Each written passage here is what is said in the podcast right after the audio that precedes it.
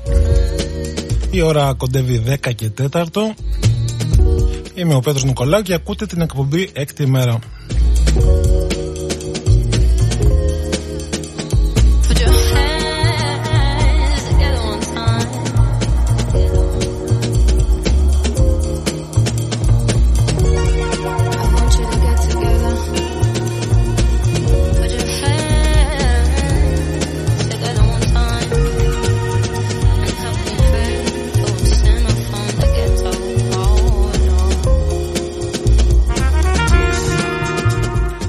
και κάθε Σάββατο. Θα κάνουμε μια κατά κάποιο τρόπο ανασκόπηση της εβδομάδας. Με κάποια θέματα σοβαρά που τα ξέρουμε όλοι, κάποια πράγματα που ξέφυγαν ίσως της προσοχής.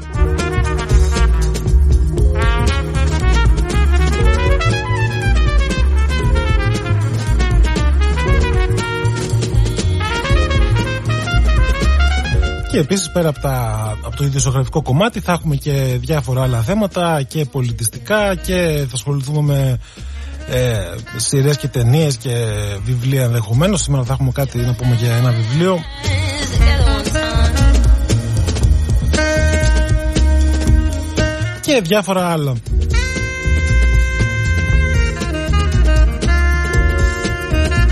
Θα έχουμε μια ποικιλία γενικότερα από εδώ και πέρα. Αυτό θα προσπαθήσω και εγώ να κάνω. Να πούμε τώρα για αρχή. Εμείς εδώ στην Ιεράπετρα ε, το πρωί είχαμε μια βροχούλα. Τώρα πάλι βλέπω τον καιρό ε, συνεφιασμένο. Δεν ξέρω αν ψυχαλίζει κιόλας, δεν βλέπω καλά έξω. Αλλά όπως φαίνεται τη μεγάλη ε, ζημιά και ε, τα συμβάντα όλα που έγιναν στην υπόλοιπη Ελλάδα τα γλιτώσαμε ευτυχώς.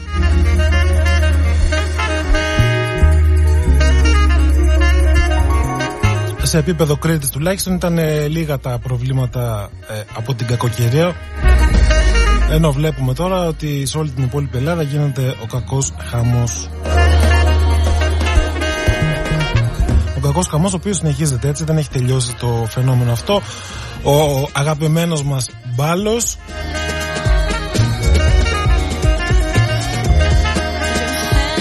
Ναι, δεν έχει τελειώσει και τώρα που βλέπω πιο καλά έξω έχει αρχίσει και ψυχαλίζει πάλι εδώ στην Ιεράπετρα. Ε, Έριξα μια ματιά πριν στους ε, μετρολογικούς σταθμούς. Σε όλη την Κρήτη έχει ρίξει έτσι μια ψυχάλα σήμερα.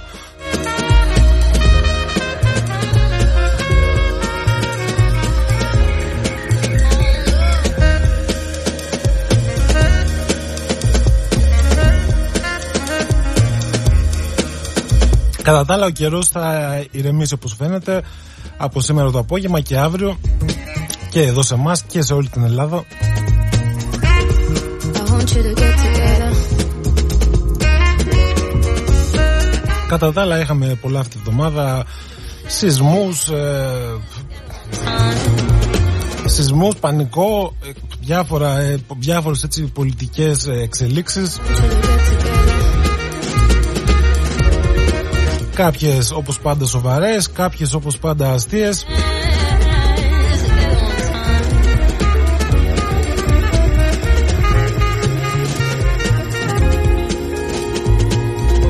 Λοιπόν, για αρχή όμως θα ξεκινήσουμε αλλιώς όπως κάνουμε κάθε Σάββατο θα κάνουμε μια ε, ανασκόπηση σε πράγματα που συνέβησαν ε, σαν σήμερα αλλά για όλη τη διάρκεια της εβδομάδας με κάποιες επιλογές έτσι πραγμάτων και γεγονότων που νομίζω πρέπει λίγο να τα ξαναθυμόμαστε. Στη συνέχεια θα ασχοληθούμε με τα πρωτοσέλιδα ε, των εφημερίδων για όλη την εβδομάδα που πέρασε. Να δούμε έτσι με μια δεύτερη ματιά ε, και ένα σχολιασμό ε, πράγματα που εξελίχθηκαν μέσα στη βδομάδα μέχρι και σήμερα. Και στη συνέχεια προχωράμε στα υπόλοιπα.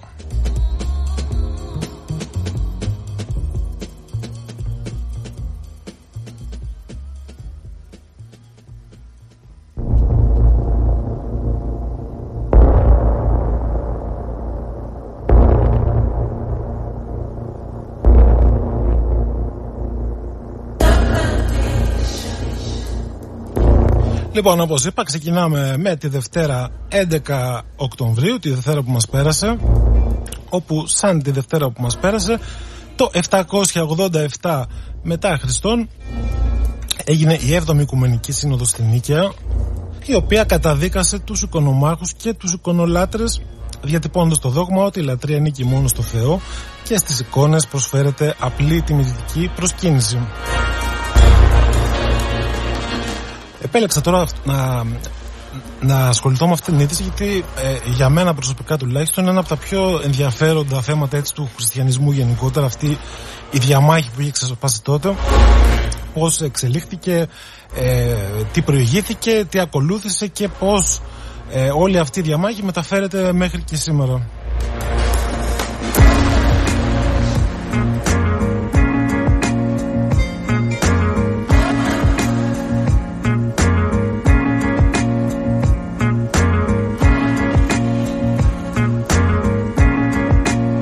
Πάμε τώρα στην Τρίτη 12 Οκτωβρίου όπου αυτή η μέρα έχει πάρα πάρα πολλές ειδήσεις γερμανικού ενδιαφέροντος και αφορούν και την Ελλάδα βέβαια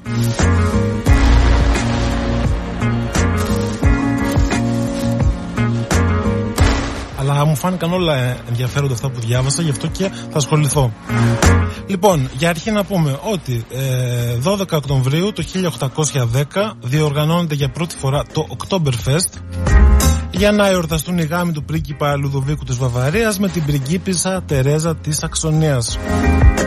Το Oktoberfest, ε, όσο δεν το ξέρετε, έχει εξελιχθεί πλέον από τότε δηλαδή μέχρι και τώρα ως το μεγαλύτερο φεστιβάλ μπύρας στον κόσμο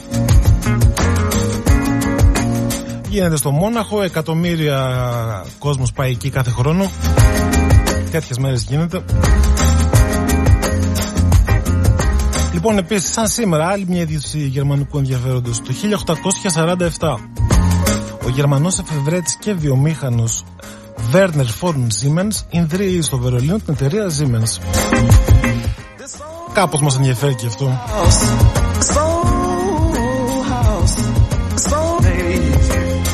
Πάμε τώρα το 1944. Είμαστε ακόμα στην 3η 12 Οκτωβρίου. Τέτοια μέρα λοιπόν η Αθήνα και ο Πειραιάς απελευθερώνονται από τους Γερμανούς και λίγες περιοχές αυτές σε γερμανική κατοχή.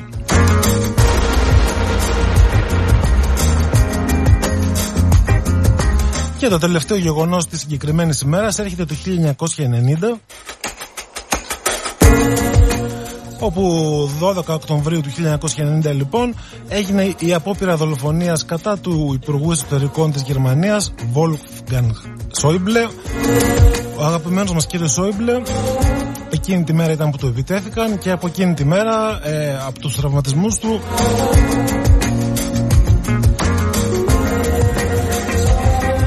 απέκτησε μόνιμο πρόβλημα κινητικό και όπως τον έχουμε συνηθίσει και τον βλέπουμε κινείται από τότε σε αναπηρικό αμαξίδιο.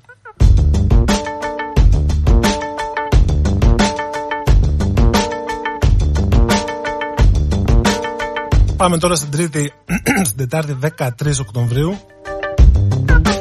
όπου σαν 13 Οκτωβρίου του 1923 έγινε η μεγάλη εθνοσυνέλευση της Τουρκίας και είχαμε ένα σημαντικό γεγονός αφού ε, η πρωτεύουσα της Τουρκίας μεταφέρθηκε από την Κωνσταντινούπολη στην Άγκυρα.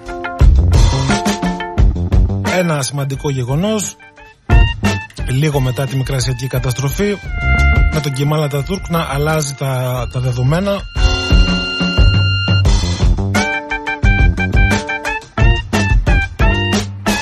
Πάμε τώρα 13 Οκτωβρίου του 1972 και εκεί είχαμε μια πολύ ενδιαφέρουσα, ένα ενδιαφέρον γεγονός. Σίγουρα όχι ευχάριστο για αυτούς που το έζησαν, Καλά όλοι οι υπόλοιποι νομίζω κάπου θα το έχουμε ακούσει 13 Οκτωβρίου λοιπόν ήταν η μέρα που το 1972 ένα αεροπλάνο στο οποίο επιβαίνει μια ομάδα ράγκμπι της Ουρουάης συντρίβεται στις Άνδης. Κάποιες μέρες μετά εντοπίζονται σόι ε, μάλλον όχι κάποιες μέρες, 72 μέρες μετά εντοπίστηκαν σόι αρκετοί από τους επιβάτες οι οποίοι ομολόγησαν ότι κατέφυγαν σε κανιβαλισμό προκειμένου να επιβιώσουν. Ήταν μια είδηση που είχε σοκάρει τότε τον κόσμο και βέβαια έχουν γυριστεί και πολλές ταινίες πάνω στο θέμα πολλές και γνωστές ταινίες κάπου θα το έχετε δει σίγουρα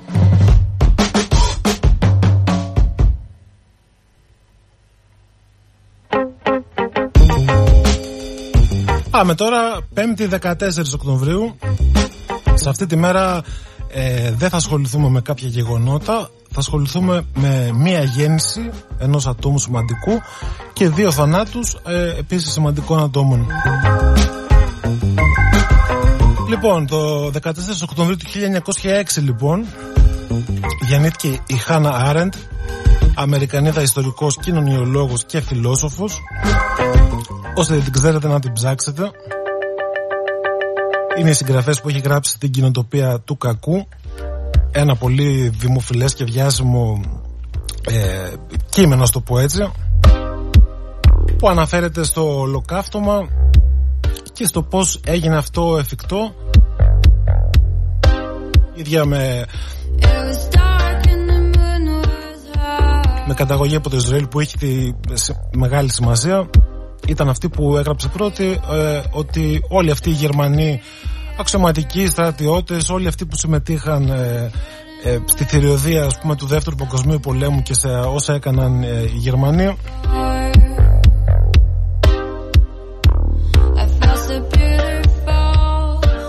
Ήταν άνθρωποι απλοί και συνηθισμένοι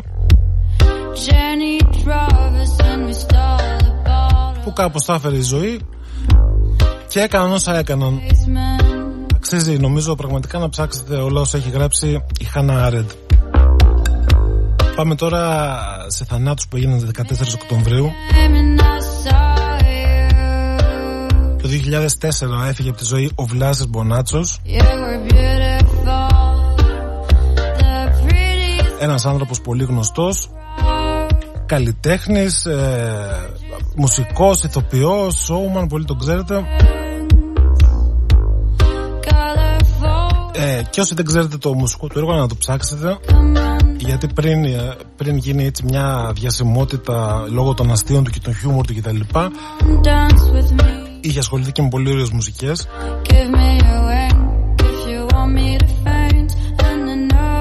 Λοιπόν πάμε τώρα λίγο πίσω 14 Οκτωβρίου πάλι του 1995 Πεθαίνει η Ελένη Βλάχου. Ελληνίδα δημοσιογράφος και εκδότρια της εφημερίδας Καθημερινή Πρόκειται για μια πολύ μεγάλη μορφή στο χώρο της δημοσιογραφίας της χώρας μας γενικότερα.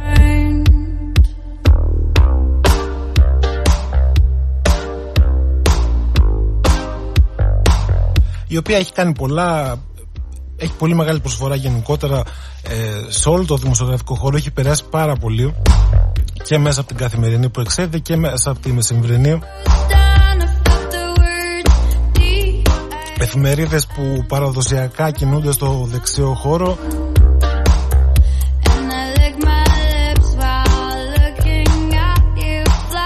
Αλλά υπό την ε, ηγεσία ας πούμε της Ελένης Βλάχου ε, πάντα κρατούσαν ε, ένα διαφορετικό επίπεδο λόγου και έκφρασης.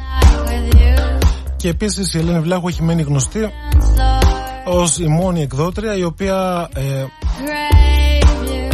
την πρώτη μέρα του πραξικοπήματος της Χούντας δεν δέχτηκε να εκδώσει καθόλου την εφημερίδα την έκλεισε από την πρώτη μέρα και δεν ε, κυκλοφόρησε ούτε ένα φύλλο κατά τη διάρκεια των, ε, της 7χρονης δικτατορίας.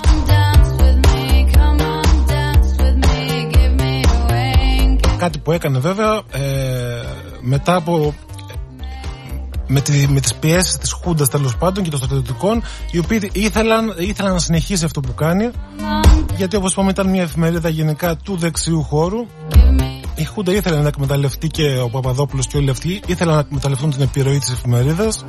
Εκείνη δεν δέχτηκε καθόλου το καθεστώς λογοκρισίας το οποίο τους πρότειναν και αποφάσισε απλά να κλείσει την εφημερίδα. Και ήταν η, η, η πρώτη. Μετά από λίγους μήνες ακολούθησαν κάποιες άλλες ε, μικρότερες κυκλοφορίες εφημερίδες. Και να πούμε βέβαια για να το τελειώσω, μην μείνει κανείς παραπονεμένος, ότι οι εφημερίδες που είχαν κλείσει ήταν επίσης η Αυγή και η Δημοκρατική Αλληλεγγύη, δύο εφημερίδες της αριστεράς, οι οποίες όμως ε, τις έκλεισε η ίδια η Χούντα, δεν επέτρεψε την κυκλοφορία τους. Λοιπόν, πάμε τώρα 15 Οκτωβρίου. Το 1940 το Γενικό Επιταλείο Στρατού της Ιταλίας αποφασίζει την επίθεση εναντίον της Ελλάδας. Εκείνη τη μέρα πάρθηκε η απόφαση και λίγες μέρες μετά ξεκίνησε η εισβολή γνωστή και το όχι των Ελλήνων ενώ άλλη μια σημαντική είδηση που έγινε στις 15 Οκτωβρίου του 1962 ήταν το ξεκίνημα της κρίσης των πυράβλων όπως λέγεται όταν στα μέσα του ψυχρού πολέμου οι Αμερικάνοι κατάλαβαν ότι ετοιμάζονται πυραυλικές βάσεις στην Κούβα στις οποίες ε, ε, ρωσικά πλοία ετοιμαζόταν να μεταφέρουν πυράβλους.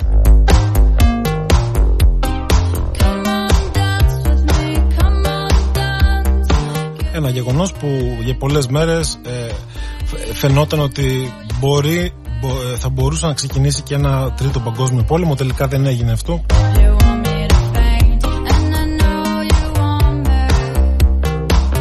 Και πάμε λοιπόν στις 16 Οκτωβρίου, σαν σήμερα λοιπόν, σήμερα έχουμε 16 Οκτωβρίου.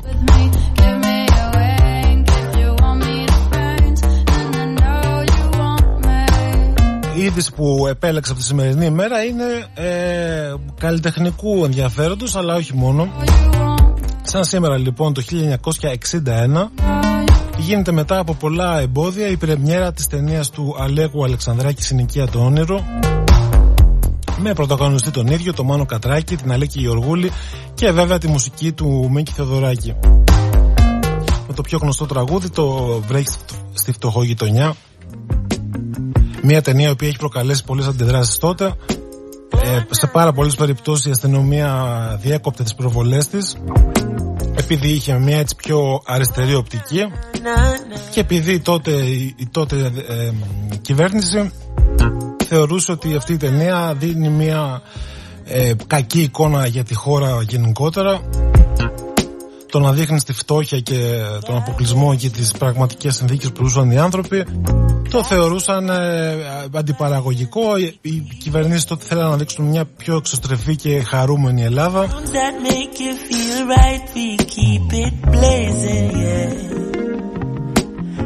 Δεν ξέρω τώρα αν σας θυμίζει κάτι αυτό ε, που ανέφερα. Θα πούμε στην πορεία όμως.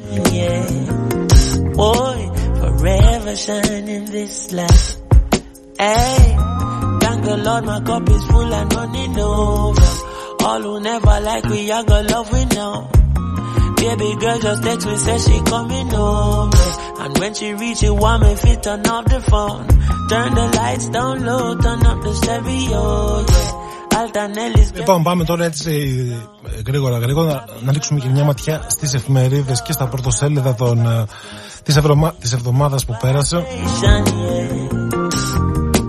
Λοιπόν, Δευτέρα 11 Οκτωβρίου έχω επιλέξει το πρωτοσέλιδο της εφημερίδας Κόντρα. Η οποία εφημερίδα Κόντρα γράφει το εξής. Πω οι κινήσεις του Ευάγγελου Βενιζέλου για έδρυση κόμματος προβληματίζουν το Μαξίμου και βραχικυκλώνουν τη Χαριλάου Τρικούπη. Αναφέροντας πω ρόλο σε μια κυβέρνηση συνεργασίας επιδιώκει ω κυβερνήτη του Αντώνη Σαμαρά. Θα μου πείτε τώρα γιατί το λέω αυτό.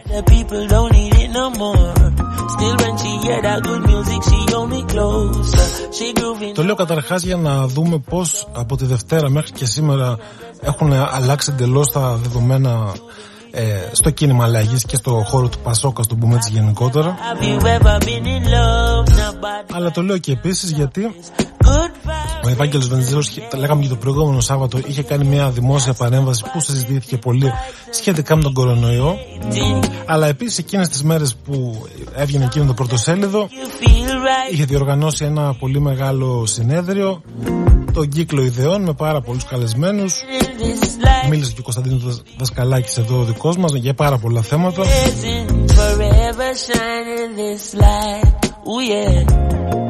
Και γενικά όλες αυτές οι πρωτοβουλίες προβληματίζουν φαίνεται διάφορους.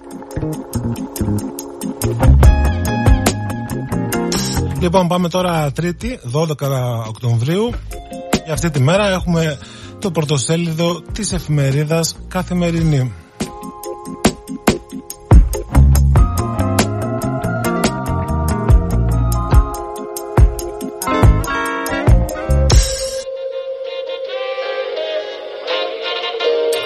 Το οποίο πρωτοσέλιδο το επέλεξα για μια είδηση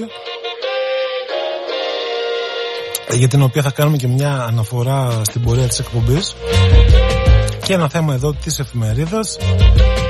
Με την προσφορά 6 δισεκατομμυρίων δολαρίων που φαίνεται πως έχει κάνει η Τουρκία προς την Αμερική για να αγοράσει εξοπλισμό και γενικά να ξαναφτιάξει λίγο τις σχέσεις της με τον καινούριο πρόεδρο του Biden με πολλές πολλές εξελίξεις γύρω από όλα αυτά τα θέματα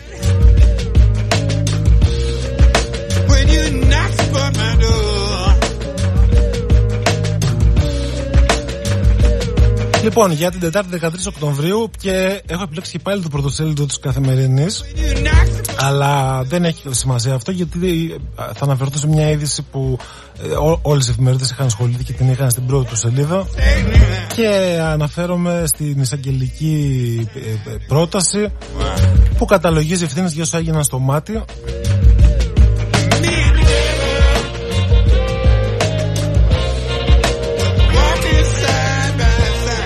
με πάρα πολλές ευθύνες να καταλογίζονται σε πάρα πολλά πρόσωπα. Και ο λόγος βέβαια που το αναφέρω αυτό είναι γιατί πραγματικά νομίζω και εγώ ο ίδιος αλλά νομίζω και πολλοί κόσμος και όσοι μας ακούτε έχω πολύ ενδιαφέρον να δω πώς θα εξελιχθεί όλο αυτό, όλη αυτή η δίκη που θα γίνει και όλη αυτή η δικαστική διαμάχη στην οποία εμπλέκονται πολλά πολιτικά πρόσωπα και όχι μόνο και πώς θα επηρεάσει αυτή η συγκεκριμένη διαμάχη και άλλες φυσικές καταστροφές που είτε έχουν γίνει είτε θα γίνουν στο μέλλον είτε γίνονται τώρα που μιλάμε.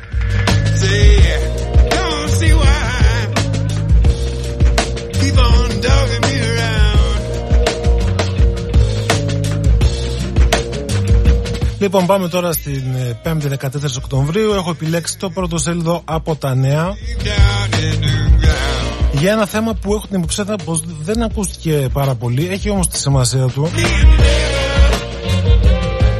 Και καλά θα κάνετε να το όσοι μας ακούτε να προσέξετε καλά ε, γενικότερα το θέμα αυτό.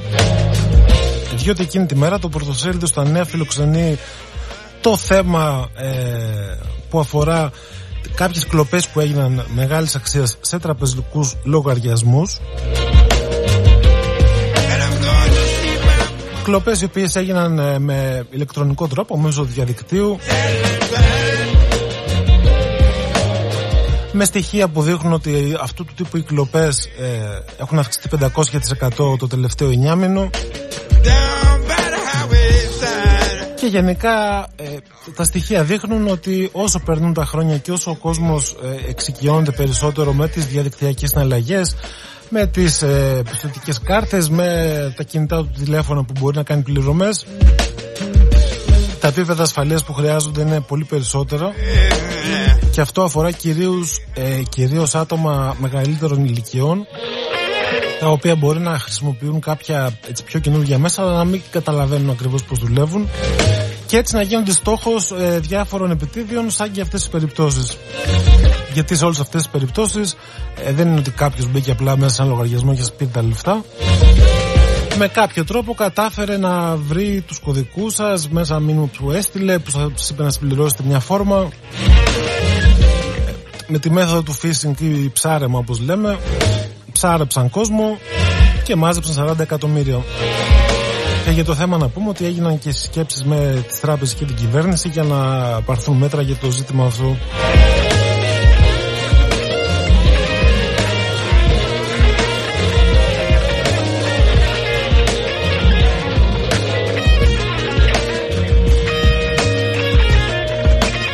Πάμε τώρα στην Παρασκευή, 15 Οκτωβρίου, τη χθεσινή ημέρα.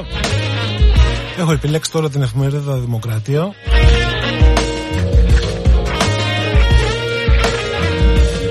Η οποία σχολιάζει με ένα κατά τη γνώμη μου περίεργο τίτλο τη συμφωνία που υπέγραψαν η Ελλάδα με τις Ηνωμένες Πολιτείες.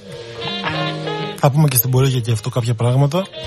Και η εφημερίδα Δημοκρατία λοιπόν η οποία γενικά δεν τα πάει και πολύ καλά με την κυβέρνηση και τη Νέα Δημοκρατία γράφει πως οι ΙΠΑ ακύρωσαν το Κάζους Μπέλι Θεωρεί λοιπόν η εφημερίδα πως η συμφωνία που υπεγράφηκε είναι πολύ σημαντική για την Ελλάδα, την κρίνει πολύ θετικά και κυρίως το κομμάτι ε, της προστασίας που θεωρητικά θα, θα δώσει η Αμερική στην Ελλάδα. Και βέβαια στο κομμάτι το, της επέκτασης των χωρικών υδάτων της χώρας το οποίο αυτό αποτελεί κάζους μπέλ δηλαδή αιτία πολέμου για την Τουρκία η οποία εδώ και δεκαετίες έχει πει πως αν η Ελλάδα τα επεκτείνει τα χωρικά της ύδατα από τα 6 στα 12 ναυτικά μίλια αυτή θα είναι μια αιτία πολέμου.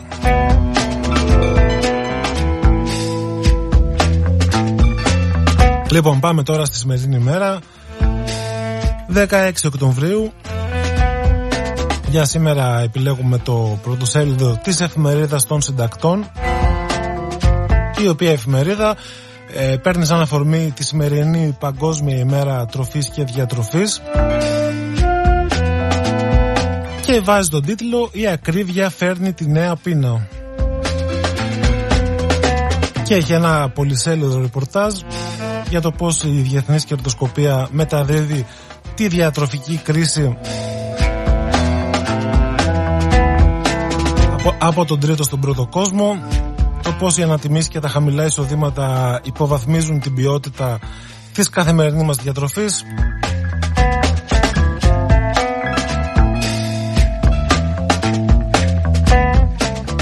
και πως ε, κάποια στοιχεία του ΟΗΕ δείχνουν ε, ότι ε, κατά κάποιο τρόπο ας πούμε έχει καταγραφεί μια ολόκληρη ήπειρος 770 εκατομμυρίων ανθρώπων οι οποίοι ζουν σε συνθήκες φτώχειας και υποσυτισμού.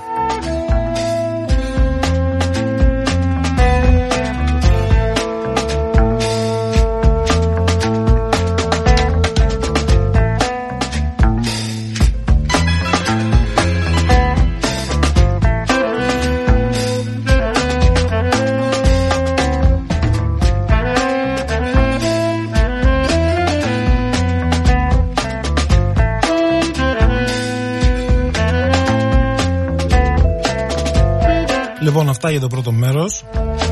Θυμίζω ότι την εκπομπή μας μπορείτε να την ακούσετε λίγο αργότερα και στο Spotify. Έκτη μέρα μπορείτε να ψάξετε.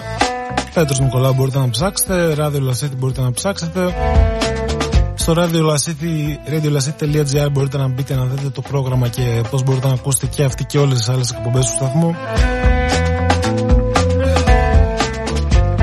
Κατά τα άλλα, κάνουμε ένα μικρό διάλειμμα και επιστρέφουμε σε λίγο για πολύ περισσότερα θέματα.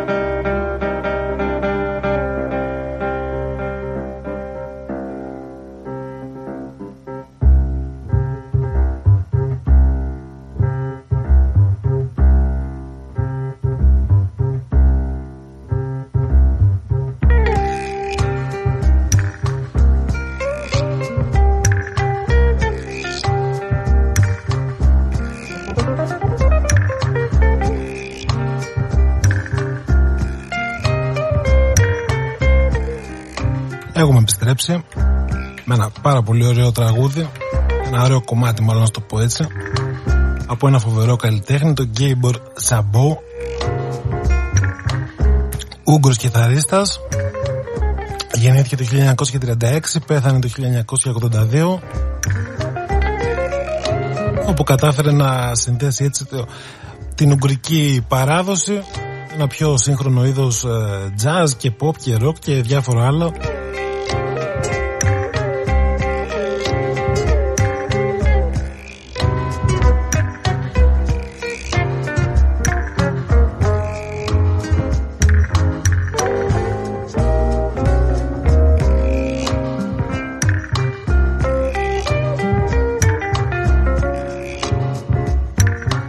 πάμε τώρα να δούμε σιγά σιγά τα θέματα της εβδομάδας που πέρασαν, τα σημαντικότερα.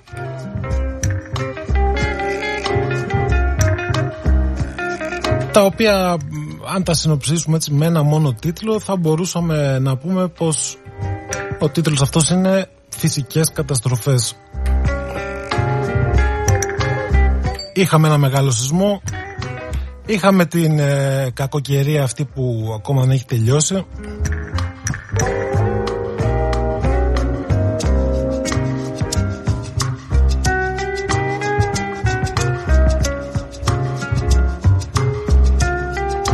Να πούμε έτσι για το κομμάτι το ειδησογραφικό και ενημερωτικό ότι στη Σιτία, στα ανατολικά της Σιτίας, στα ανατολικά της Κρήτης γενικότερα εκεί δίπλα στη Ζάκρο συνεχίζονται οι μετασυσμοί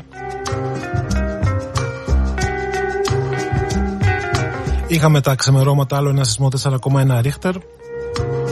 Και νομίζω ότι το πιο ενδιαφέρον κομμάτι στην όλη αυτή υπόθεση του, του νέου σεισμού που χτύπησε την Κρήτη μετά από αυτόν στο Αρκαλοχώρι δηλαδή είναι ένα φαινόμενο το οποίο ε, μάλλον που δεν το έχουμε ξαναζήσει εδώ τοπικά και ιδιαίτερα όσοι ζουν στη Σιτία. Και δεν μιλάω απλά για, ένα, για το σεισμό τον ίδιο ο οποίος σεισμός να πούμε ότι έχει προκαλέσει και αρκετές ζημιές στη Σιτία έχουν καταγραφεί περισσότερο από 100 σπίτια με μικροζημιέ, όχι τίποτα σοβαρό, αλλά ζημιέ που θέλουν ε, επιδιορθώσεις σοβαρές. Όμως νομίζω ότι το πιο ενδιαφέρον και σαν φαινόμενο εννοώ και ανησυχητικό ταυτόχρονα είναι το γεγονός ότι ε, ο σεισμός έγινε την Τρίτη, σήμερα έχουμε Σάββατο και βλέπουμε καθημερινά από την πρώτη στιγμή μέχρι και σήμερα ε, επιστήμονες και σεισμολόγους ε, να έχουν μια μορφής αμφιβολία για το φαινόμενο αυτό η οποία αμφιβολία ε, περνά πάρα πολύ εύκολα και στους κατοίκους που πρέπει να ζήσουν αυτό το φαινόμενο. Και μιλάω φυσικά για το γεγονός του αν πρόκειται ή αν δεν πρόκειται για τον κύριο σεισμό αυτό που έγινε. Τα 6,3 ρίχτερ το, του μεσημεριού της Τρίτης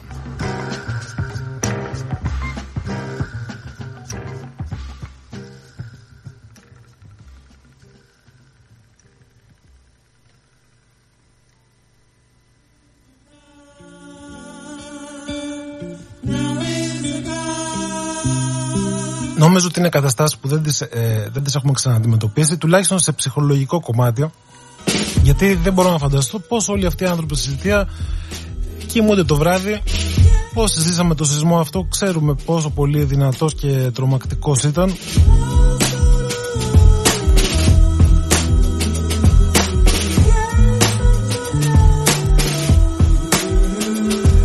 Τα λέω όμως όλα αυτά και για ένα ακόμα λόγο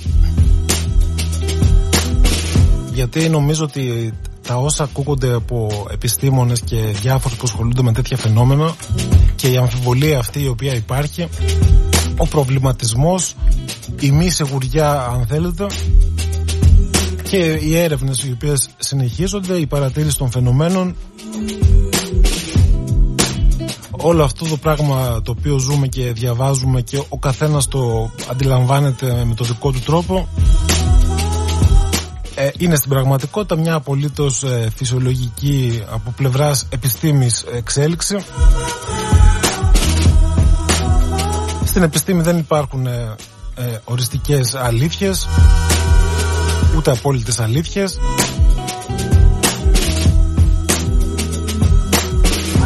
τα λέω ε, όλα αυτά για να κάνω και μια σύνδεση με το κομμάτι της ε, πανδημίας που ζήσαμε και που ζούμε ακόμα. Διότι στην πραγματικότητα και σε εκείνο το κομμάτι, σε αυτό δηλαδή, ε, ακριβώς το ίδιο γίνε, έγινε, γίνεται και θα συνεχίσει να γίνεται να δούμε για πόσο ακόμα.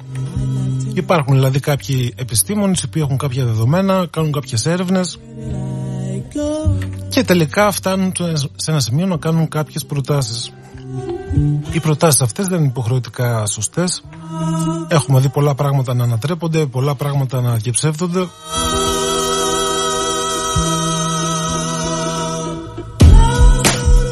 Όλα όμως είναι μέρος μιας διαδικασίας. Και το ίδιο ακριβώς συμβαίνει και με το σεισμό. Η μεγάλη διαφορά βέβαια είναι το ενός γεγονότος από το άλλο ότι τουλάχιστον στο τοπικό επίπεδο δεν μπορούμε να νιώσουμε, δεν έχουμε νιώσει τις επιπτώσεις της πανδημίας ενώ στο σεισμό συμβαίνει το ακριβώς ανάποδο επειδή ακριβώς είναι, ε, το νιώθουμε τόσο πολύ έντονα γι' αυτό και ακούμε και πιο προσεκτικά τους επιστήμονες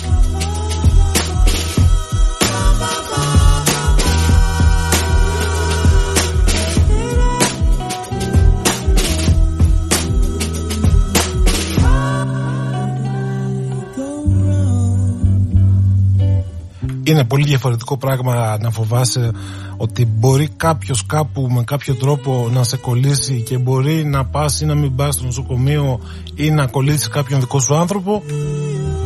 Και πολύ διαφορετικό πράγμα να κοιμάσαι το βράδυ και να φοβάσαι ότι θα πέσει το ταβάνι να σε πλακώσει.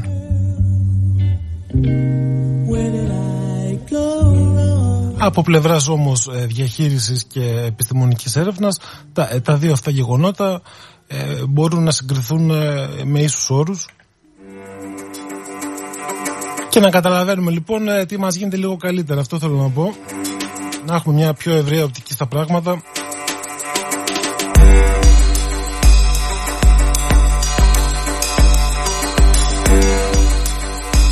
Και να μην περιοριζόμαστε μόνο σε όσα ζούμε στην κάθε μας μέρα και στην προσωπική μας ζωή να μην νιώθουμε πως είμαστε το κέντρο του κόσμου γιατί δεν είμαστε.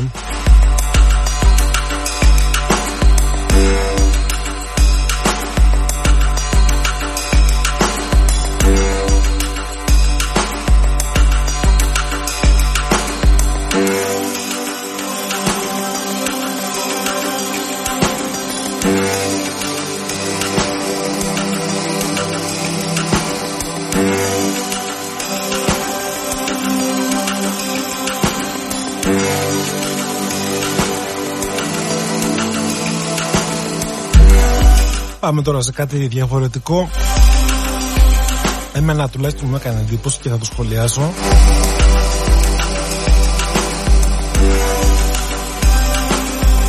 Διότι όσοι μας ακούτε εδώ από την Ιεράπετρα και από όλο το Λασίτη νομίζω αλλά και από την υπόλοιπη Ελλάδα ξέρω ότι κάποιοι ακούνε την εκπομπή ε, από πολλά μέρη και της Ελλάδας και από αλλού φίλοι γνωστοί Όλοι τους αυτοί λοιπόν μπορεί να μην ζουν εδώ, αλλά μπορεί να άκουσαν αυτή τη βδομάδα για μια είδηση που σχετίζεται με την Ιεράπετρα και έκανε λίγο εντύπωση. Και αναφέρομαι φυσικά σε όσα έγιναν με το περίφημο πρόγραμμα Tsunami Ready. Τα όσα μας είπε εδώ ο κύριος Τσελέντης, τα όσα ακολούθησαν.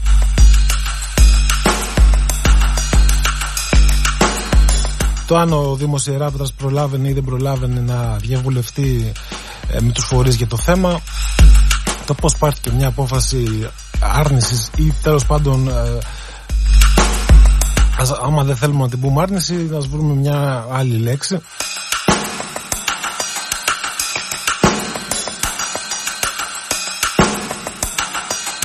Εγώ τώρα δεν θα κάτσω να σχολιάσω το τι ε, πραγματικά έχει συμβεί σε αυτή την υπόθεση. Έχω την άποψή μου, αλλά δεν, δεν, θέλω, δεν θέλω τώρα να ασχοληθώ με αυτό. Νομίζω έχουν γραφτεί και ακουστεί πάρα πολλά για αυτό το θέμα. Ε, ο καθένας μπορεί να βγάλει τα δικά του συμπεράσματα. Αλλά θα, θα ήθελα όμως να σταθώ σε κάτι άλλο.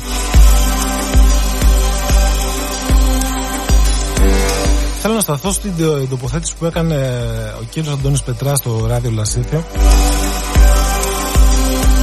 και όχι για την και δεν θέλω να τη σχολιάσω για την άποψη που πήρε που στήριξε δηλαδή τη Δημοτική Αρχή.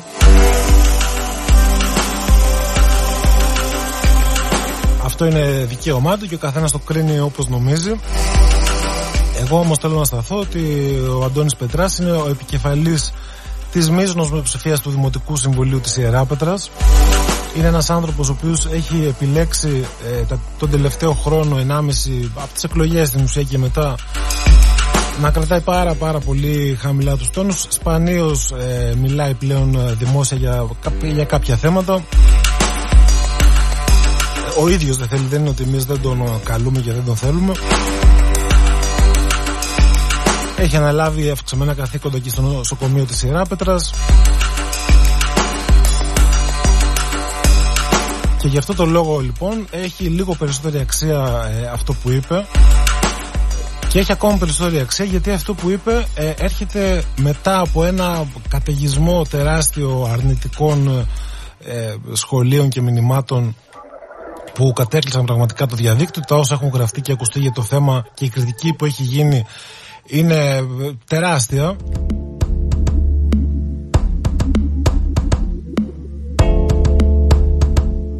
Όταν λοιπόν μετά από τόση έντονη και αρνητική κριτική ε, βγαίνει κάποιος να υποστηρίξει μια αντίθετη άποψη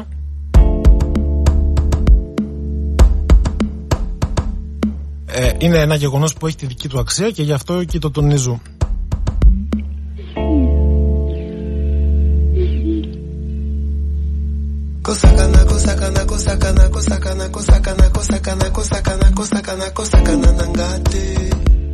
kosakana na nga te kosakana kosakana kosakana kosakana kosakana kosakana kosakana kosakana kosakana na nga te kosakana na nga te ekomona na motema. Moto oyo eza yo te. Tala miso miso ya mwasi. Tala mayele tala kindo eko mwana, mabele ekufi, biso na biso, bato nyoso, bakoloba, lokola ngulu, lokola ngulu, eza ya solo, esa ya solo.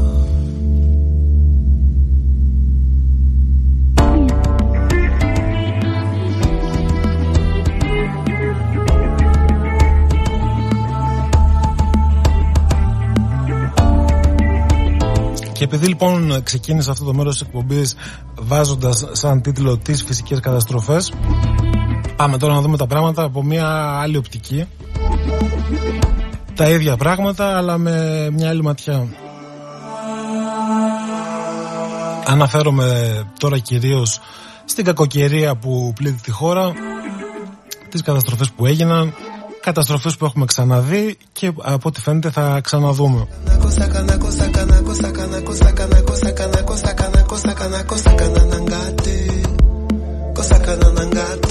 Και αυτό που θέλω να σχολιάσω λοιπόν δεν είναι τώρα ε, το κομμάτι των ευθυνών και της διαχείρισης και όλα αυτά.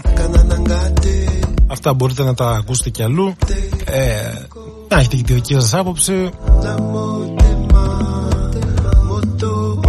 αυτό που θέλω, στο οποίο μάλλον θέλω εγώ να αναφερθώ είναι το φαινόμενο της κλιματικής αλλαγής το οποίο το ακούμε εδώ και ένα-δύο χρόνια διαρκώς και στον ελληνικό έτσι, πολιτικό διάλογο και το δημόσιο Και είναι μια φράση την οποία θα την ακούμε ακόμα πιο συχνά στο μέλλον.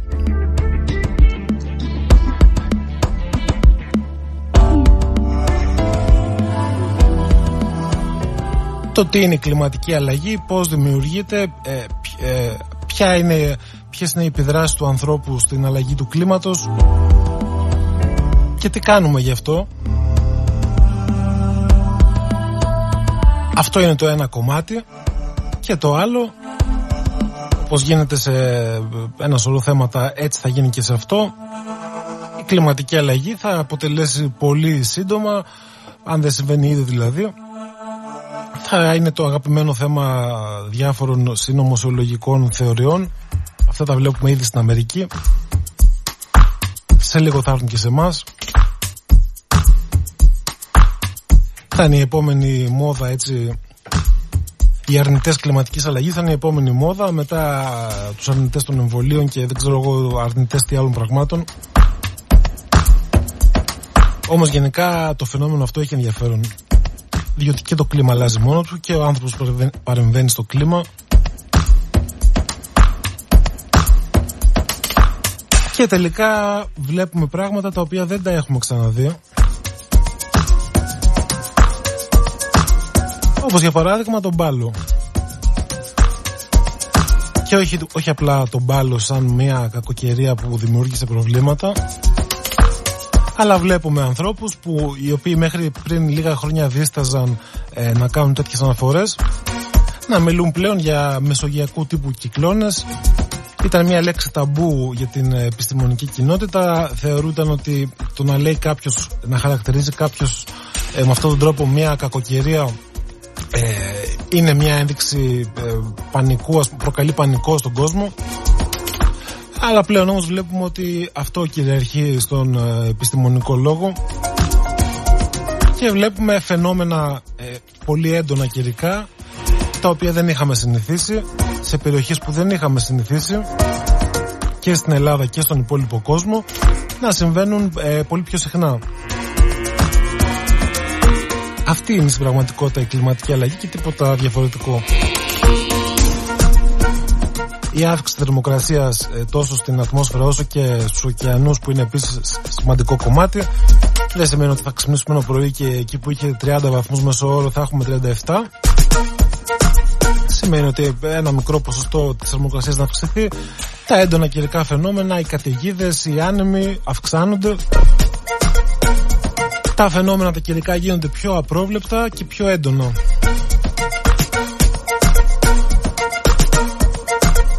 Για να λυθεί αυτό το πρόβλημα, ή μάλλον όχι για να λυθεί, να το πω έτσι πιο, να το πω πιο απλά,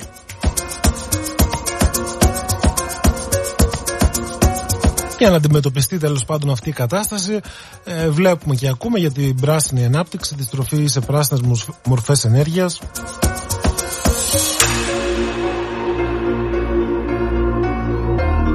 Έχουμε ακούσει για την ε,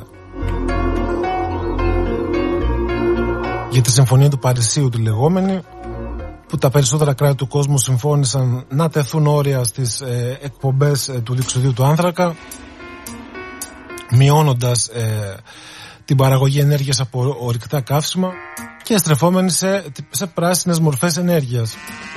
Κάτι το οποίο δεν είναι ένα απλό και εύκολο θέμα το ότι δεν είναι απλό και εύκολο το βλέπουμε και τοπικά και διεθνώ.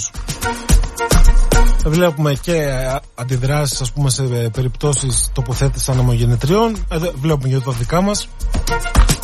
Βλέπουμε ένα μεγάλο διάλογο σε εξέλιξη για το πώς πρέπει να γίνει αυτή η διαχείριση ε, της πράσινης ενέργειας. Όμως ένα πράγμα είναι σίγουρο ότι για να, επιτευχθεί, να επιτευχθούν οι στόχοι ε, της μείωσης του διοξιδίου του άνθρακα αυτό θα γίνει με πολλά πολλά λεφτά τα οποία λεφτά δεν είναι μόνο αυτά τα οποία θα χρειαστεί να επενδύσουν τα κράτη για να βρουν άλλους τρόπους παραγωγής ενέργειας είναι και λεφτά τα οποία θα έρθουν από αυξήσεις σε πολλά βασικά είδη τα οποία μέχρι τώρα θεωρούσαμε δεδομένα και σιγά σιγά θα αρχίσουν να μην είναι και τόσο δεδομένα. Ακούμε διαρκώς τα τελευταία χρόνια για τη μείωση χρήση των πλαστικών, ακούμε για τα καλαμάκια που θα αποσυρθούν. Αυτή την εβδομάδα μια είδηση που ήρθε από τη Γαλλία είναι αυτή της απαγόρευσης ε, χρήσης πλαστικών συσκευασιών σε φρούτα και λαχανικά. Κάτι το οποίο όπως καταλαβαίνετε και νομίζω το καταλαβαίνετε πολύ καλά ε, το να ε, συσκευάζεις φρούτα και λαχανικά μέσα σε μια πλαστική συσκευασία κάνει πολύ πιο εύκολη και απλή τη μεταφορά τους, κάνει πολύ πιο εύκολη και απλή την πώλησή τους Και εφόσον το πλαστικό λοιπόν καταργηθεί στη Γαλλία, είναι πολύ λογικό ότι κάποια κόστη θα αυξηθούν και είναι κόστη τα οποία θα τα πληρώσουμε όλοι μας.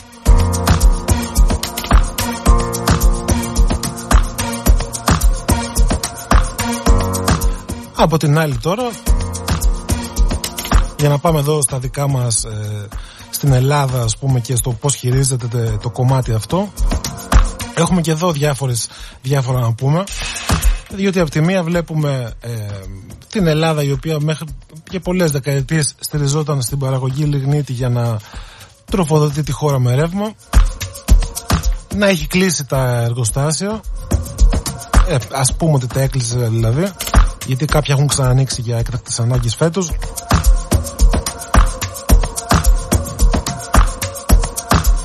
Και επίσης έχουμε δει, ε, τουλάχιστον από τη ε, πλευρά της ε, κυβέρνησης τώρα της Νέας Δημοκρατίας, μια πολύ ενδιαφέρουσα στροφή και αλλαγή στο πώς βλέπει τις εξορίξεις ε, υδρογονανθράκων ε, στη χώρα και συγκεκριμένα στην Νότια Κρήτη.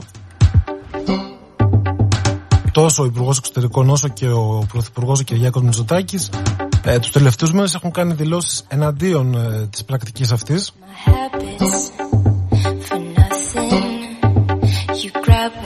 Θα δούμε πώς θα πάει.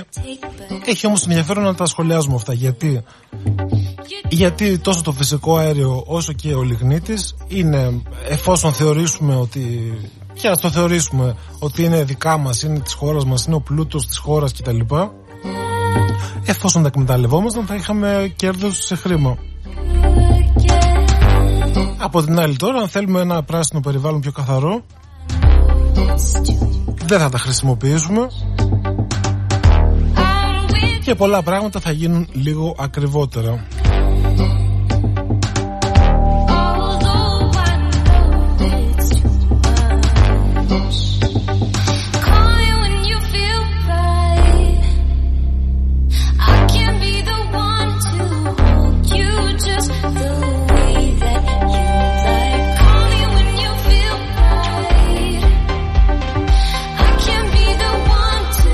Τόση ώρα μιλάω για πράγματα τα οποία συνδέονται μεταξύ τους.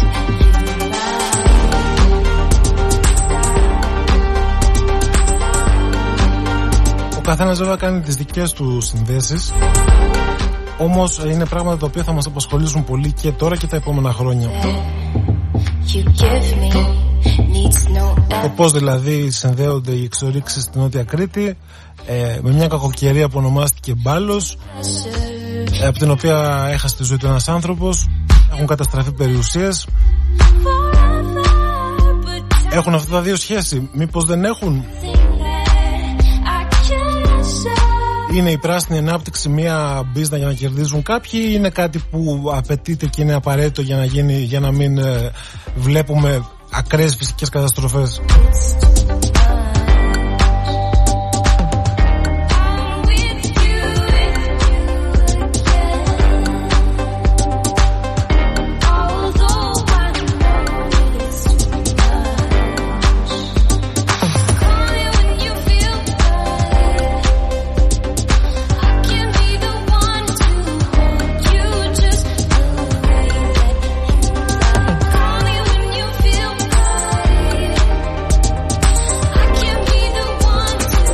Και να πω τώρα κλείνοντας ότι ο λόγος που αποφάσισα έτσι να, κάνω, να αναφερθώ λίγο πιο αναλυτικά σε αυτό το θέμα είναι μια συνέντευξη που διάβασα από έναν ε, κύριο που ονομάζεται Parag Khanna. Είναι ένας Ινδοαμερικανός ε, συγγραφέας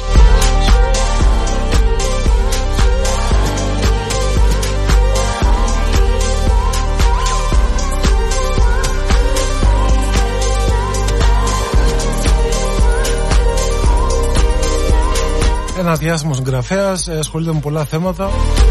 Και σε μια πρόσφατη συνέντευξή του που έγινε σε ελληνικό μέσο μιλάει και για την κλιματική αλλαγή και λέει κάτι το οποίο ε, πολλοί το πιστεύουν και φαίνεται και αποδεικνύεται. Ότι ας το πω εγώ έτσι για να μην πάρω θέση ας πούμε ότι για για όποιο, όποιος και αν είναι ο λόγος της κλιματικής αλλαγής είτε οφείλεται ο άνθρωπος σε, σε ποσοστό 100% ή σε 0 ή σε 5 ή σε 10 ή σε 30 η κλιματική αλλαγή είναι μια πραγματικότητα συμβαίνει ε, με, με πιο γρήγορους ρυθμούς από ό,τι περιμέναμε. Και πέρα λοιπόν από τα φυσικά φαινόμενα τα οποία θα ενταθούν θα έρθουν και μόνιμες αλλαγές ε, σε κατοικημένες περιοχές κάτι που θα φέρει πολύ μεγάλα κύματα μεταναστευτικά.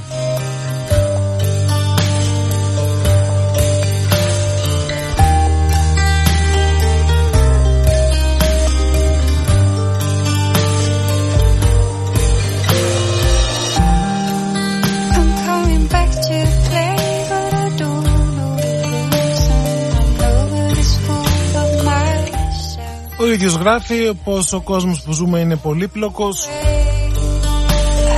Stay. τα πολύπλοκα όμως πράγματα ε, I'm coming back συντίθενται από απλούστατα πράγματα και πρέπει σιγά σιγά να τα πιάνουμε ένα-ένα και να τα βάζουμε σε μια τάξη για να προχωράμε. in any other. Το ίδιο συμβαίνει με όλες τις καταστάσεις της ζωής, το ίδιο συμβαίνει και με την κλιματική αλλαγή.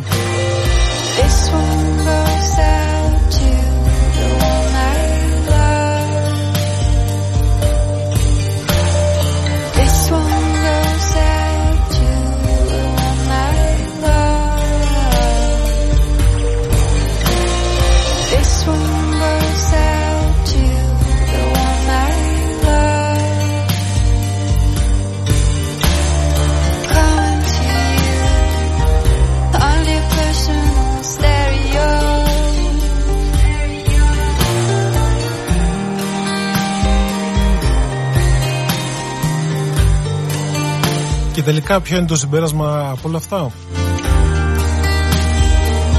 Το δικό μου συμπέρασμα τέλος πάντων το δικό μου συμπέρασμα είναι ότι καλό είναι γενικά σε όλα όσα μας συμβαίνουν και μας απασχολούν Play, but I don't καλό είναι να μην βιαζόμαστε πολύ play. Nobody's fool. να μην βιαζόμαστε να παίρνουμε θέσεις να μην βιαζόμαστε να κρίνουμε τα πάντα Other να ψάχνουμε λίγο παραπάνω να το σκεφτόμαστε λίγο παραπάνω να προσπαθούμε να βλέπουμε διαφορετικές πλευρές ενός πράγματος που μας μοιάζει σε πρώτη ματιά εύκολο και δεδομένο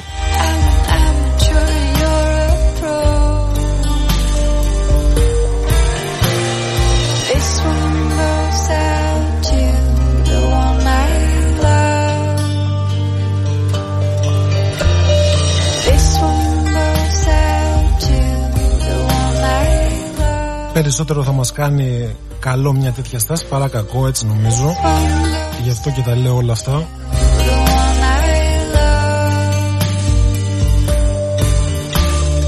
Coming to you. και κάπως έτσι φτάνουμε και στο τέλος του δεύτερου μέρους της εκπομπής με μια διασκευή ενός πολύ γνωστού κομματιού των R.E.M. από μια κοπέλα που λέγεται Flank This one goes το συγκεκριμένο τραγούδι είχε γραφτεί το 2007 να πούμε το θυμήθηκα ξαφνικά είχα να το ακούσω πολύ καιρό το άκουσα χθες προχθές goes out to the one I love. Coming to you on your personal stereo. Λοιπόν μικρό διαφημιστικό διάλειμμα και επιστρέφουμε με πολλά πολλά άλλα θέματα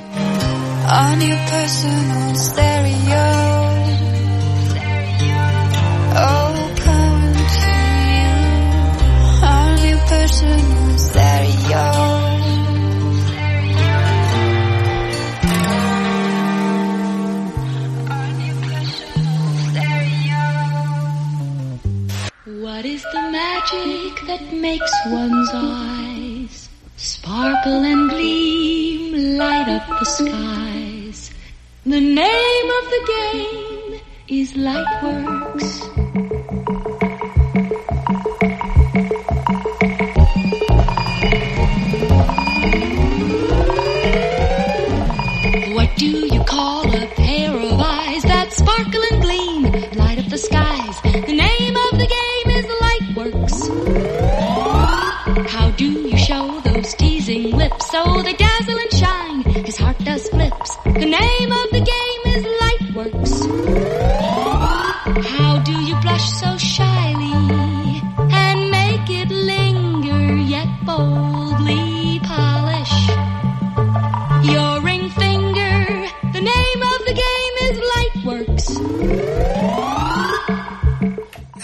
Επιστρέψει στο τρίτο και όπως φαίνεται τελευταίο μέρος της εκπομπής στο οποίο θα ασχοληθούμε με πολλά άλλα θέματα διαφορετικά σε σχέση με όσα είπαμε πριν ξεκινήσαμε με ένα πολύ ιδιαίτερο τραγούδι. When they τραγούδι κομμάτι δεν ξέρω πείτε το όπως θέλετε. The name of the game is you, baby.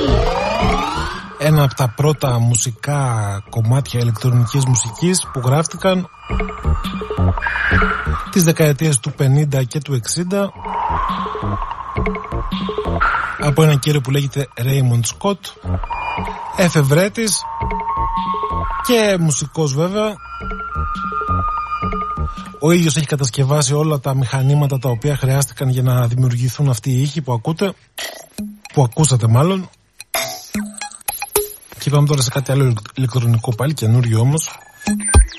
Από, τον, ε, από το προηγούμενο του Raymond Scott πάμε σε Cold Super.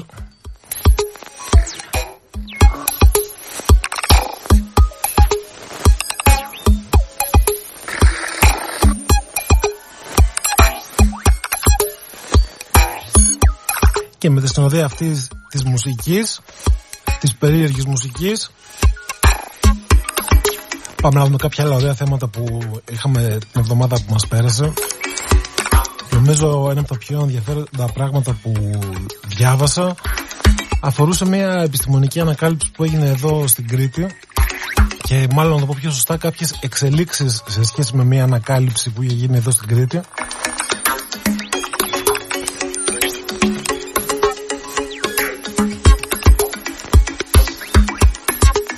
Και για όσους δεν το έχετε δει το θέμα αυτό υπάρχει και στο radiolasset.gr Όσοι λοιπόν δεν το έχετε δει και δεν το έχετε διαβάσει νομίζω έχετε ενδιαφέρον του διότι στην Κρήτη λοιπόν και συγκεκριμένα στο χωριό Τράχυλος που βρίσκεται κοντά στο Καστέλι το 2002 είχαν εντοπιστεί τα αρχαιότερα ε, ίχνη βαδίσματος ε, ανθρώπου που έχουν βρεθεί ποτέ. Και για να το πω πιο σωστά, ε, δεν μιλάμε για αποτυπώματα ενός ανθρώπου όπως τον ξέρουμε όπως σήμερα, αλλά για ένα πρόγονο του, άνθρωπου, του ανθρώπου, ένα πρόγονο του Homo sapiens,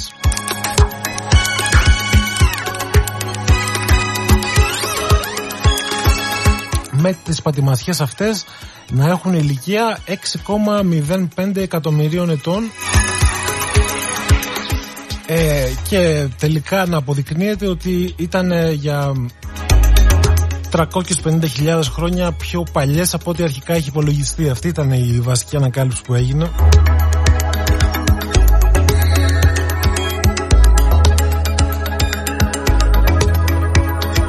Μια ανακάλυψη που ήρθε μετά από μια διεθνή επιστημονική έρευνα. Υπήρχε και ελληνική συμμετοχή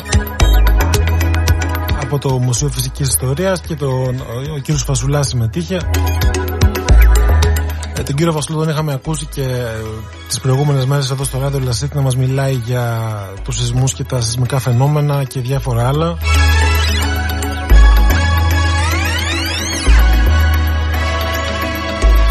Όμως ε, το συγκεκριμένο θέμα το οποίο ε, τώρα αναφέρω και παρουσιάζω νομίζω έχει τη δική του αξία γιατί περιγράφει ε, πώς περίπου ήταν ο κόσμος πριν από 6 εκατομμύρια χρόνια. Τότε που η Κρήτη συνδεόταν με την Πελοπόννησο, που η διαδικασία της ε, ανθρώπινης εξέλιξης είχε πάρει το δικό της δρόμο οι πρόγονοι του ανθρώπου από, ξεκίνησαν να περπατάνε σε δύο πόδια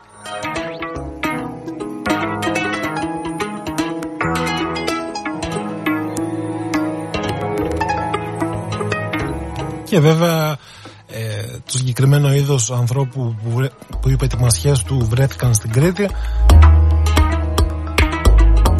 Δεν ήταν ε, ούτε είναι το μοναδικό το οποίο είχε ζήσει εκείνη την εποχή. Η ανθρώπινη εξέλιξη είχε πολλά στάδια και παράλληλα πολλά είδη διαφορετικά εξελισσόταν και ζούσαν ταυτόχρονα στον ίδιο πλανήτη. Μέχρι που τελικά να φτάσουμε στη μορφή αυτή που έχουμε εμείς σήμερα καλός ή κακός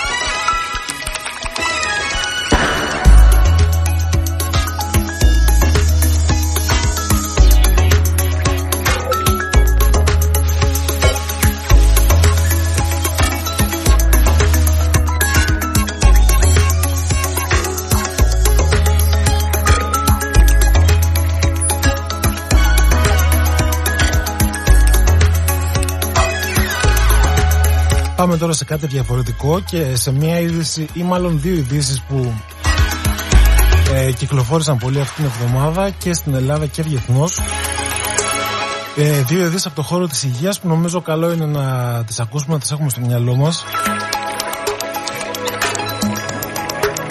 Η πρώτη αφορά μια δοκιμαστική θεραπεία για κάποια είδη καρκίνων που αφορούν όγκους στο κεφάλι και στο λαιμό. Και η θεραπεία αυτή έδειξε ότι η καινούργια αυτή θεραπεία τέλος πάντων βρέθηκε πως ε, κατά πολλές πολλές πιθανότητες εξαφανίζει τελείως τους καρκινικούς όγκους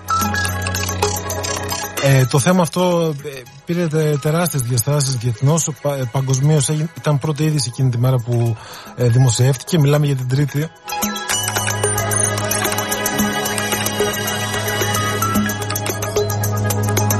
Και το σημαντικό είναι ότι αφορά ε, κάποια είδη καρκίνων σε ασθενείς που βρίσκονται σε τελευταίο, στα τελευταία στάδια όπως λέμε. Δηλαδή είναι μια θεραπεία που μπορεί να βοηθήσει ανθρώπους ε, που, πώς να το πούμε, χωρίς γυρισμό.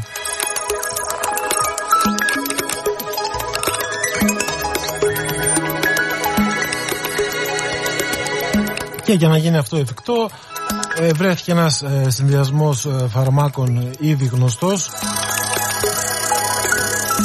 και γενικότερα όλη αυτή η έρευνα έδειξε ότι ε, σε, κά, σε κάποιους ασθενείς οι όγκοι εξαφανίστηκαν τελείως, σε κάποιους όχι τελείως αλλά μειώθηκαν σημαντικά. Αλλά όπως και να έχει η συγκεκριμένη έρευνα η οποία είναι ακόμα ε, σε εξέλιξη έχει δείξει πάρα πολύ σημαντικά σημάδια θετικά και δείχνει ότι ε, σε μερικά χρόνια ενδεχομένως ε, αυτού του είδους η θεραπεία να μπορέσει να σώσει εκατομμύρια κόσμο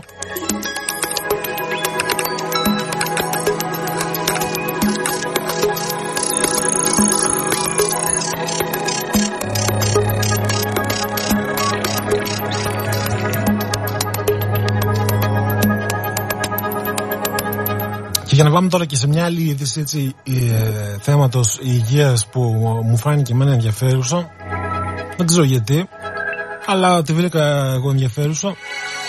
Είναι αυτή που ε, αφορά μια έρευνα που έγινε και κάποιες, μάλλον όχι έρευνα, κάποιες συστάσεις που έγιναν από τον Αμερικάνικο Οργανισμό Φαρμάκων και αφορούν ε, την ασπιρίνη. Η ασπιρίνη λοιπόν όπως ε, κάποιοι ξέρετε και κάποιοι την παίρνετε τη συστήνουν οι γιατροί γενικότερα για ανθρώπους οι οποίοι έχουν υποστεί κεφαλικά επεισόδια διάφορα καρδιακά και, καρδι... και αγκιακά νοσήματα είναι, θεωρείται σαν ένα μέτρο πρόληψης γενικά να παίρνεις ε, μια μικρή δόση ασπιρίνης κάθε μέρα, ότι βοηθάει στην κυκλοφορία του αίματος κτλ.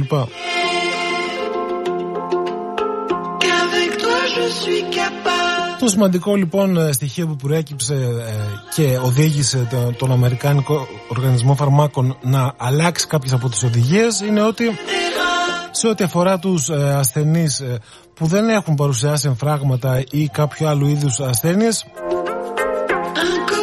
καλό είναι να μην δοκιμάζουν προληπτικά την χρήση της ασπιρίνης διότι αυτό περιέχει μεγαλύτερο κίνδυνο από ότι όφελος. Ενώ βέβαια για όσους έχουν ήδη υποστεί εμφράγματα και διάφορες άλλες ασθένειες δεν αλλάζει οδηγία, είναι καλό να συνεχίσουν να την παίρνουν.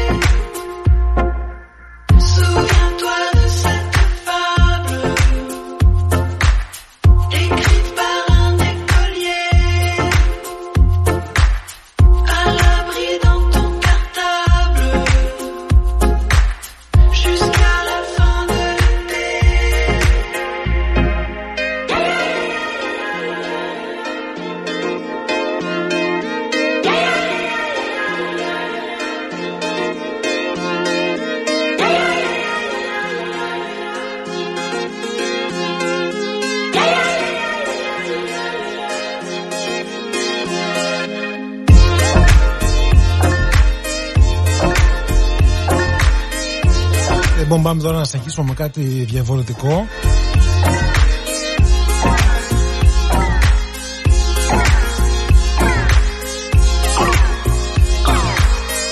Επίσης ε, ενδιαφέρον. Νομίζω τουλάχιστον ότι είναι ενδιαφέρον. Γιατί τουλάχιστον εμένα με αφορά προσωπικά να το πω. Δεν ξέρω αν αφορά και άλλο κόσμο. Αλλά επειδή αφορά εμένα θα το σχολιάσω Λοιπόν, δεν ξέρω πόσοι το, τους τελευταίους μήνες ή τον τελευταίο χρόνο του συγκεκριμένα έχετε παρατηρήσει ότι βλέπετε κάποια περίεργα όνειρα; Ότι μάλλον τα όνειρα που βλέπετε όταν κοιμάστε είναι λίγο πιο περίεργα από ό,τι είχατε συνηθίσει;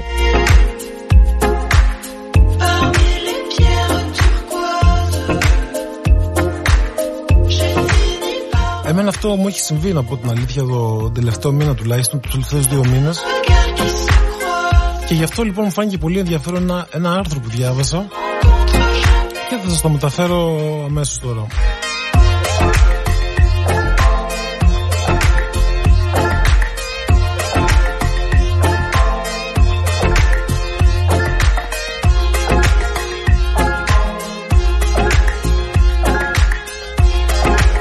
Γιατί όπως φαίνεται τα περίεργα αυτά όνειρα δεν τα είχα μόνο εγώ, τα έχει πολλοί κόσμος. Ιδιαίτερα τον ε, τελευταίο χρόνο. Έχουν γίνει πάρα πολλές αναφορές έτσι σε διάφορους νευρολόγους, ψυχίατρους, ψυχολόγους. Ε, παγκοσμίως ότι κάποιοι άνθρωποι ε, παραπονιούνται και αναρωτιούνται και δεν ξέρουν γιατί βλέπουν ε, κάποια περίεργα όνειρα που, που δεν είχαν συνηθίσει να τα βλέπουν τέλος πάντων τόσο συχνά ένας λοιπόν επιστήμονας ασχολήθηκε με αυτό το φαινόμενο.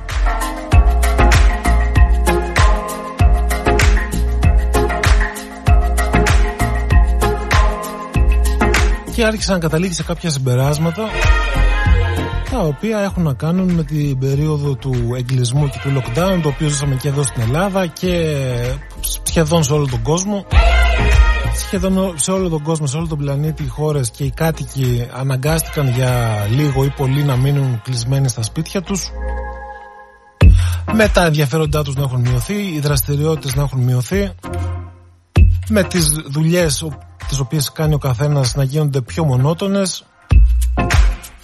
Με την τηλεργασία να αυξάνεται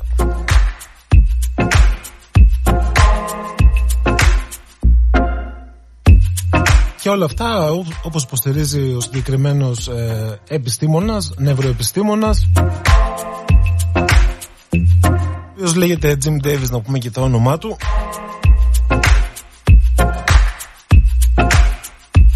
Υποστηρίζει λοιπόν πως λόγω της αυξημένης μονοτονίας και της ε, βαρετής ζωής που ε, κάνουμε ο εγκέφαλος βρίσκει έναν τρόπο να επανέλθει σε μια έτσι, πιο φυσιολογική δραστηριότητα, να, να διακόψει αυτή τη μονοτονία και το κάνει αυτό ε, την ώρα που κοιμόμαστε μέσω, ε, μέσω αυτών των περίεργων ε, ονείρων.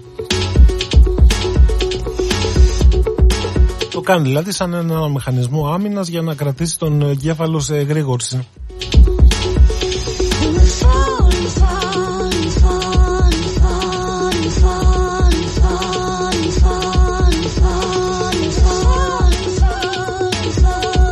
Όπως γράφει και πολύ χαρακτηριστικά σε αυτό το άρθρο που διάβασα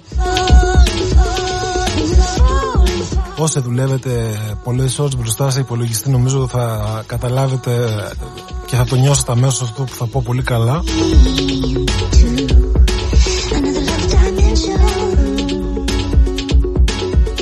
Λέει λοιπόν, ε, ε, απευθύνει ένα ερώτημα σε όσους διαβάζουν ότι ε, ποια ήταν η τελευταία φορά που ονειρευτήκατε ότι δουλεύετε μπροστά σε ένα υπολογιστή;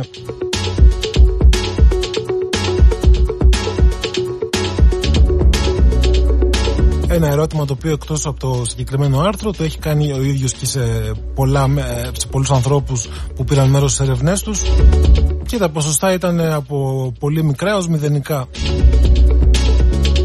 Δηλαδή άνθρωποι που περνάνε όλη τους τη μέρα στον υπολογιστή δεν μπορούν να, να θυμηθούν σχεδόν καμία φορά να, να βλέπουν ένα όνειρο στο οποίο να κάνουν το ίδιο πράγμα. Κάτι που για τον ίδιο είναι επίσης ένα σημάδι ότι ο εγκέφαλος προσπαθεί να ξεφύγει από την καθημερινότητα και τη μονοτονία και να δουλέψει με ένα πιο ενδιαφέρον τρόπο.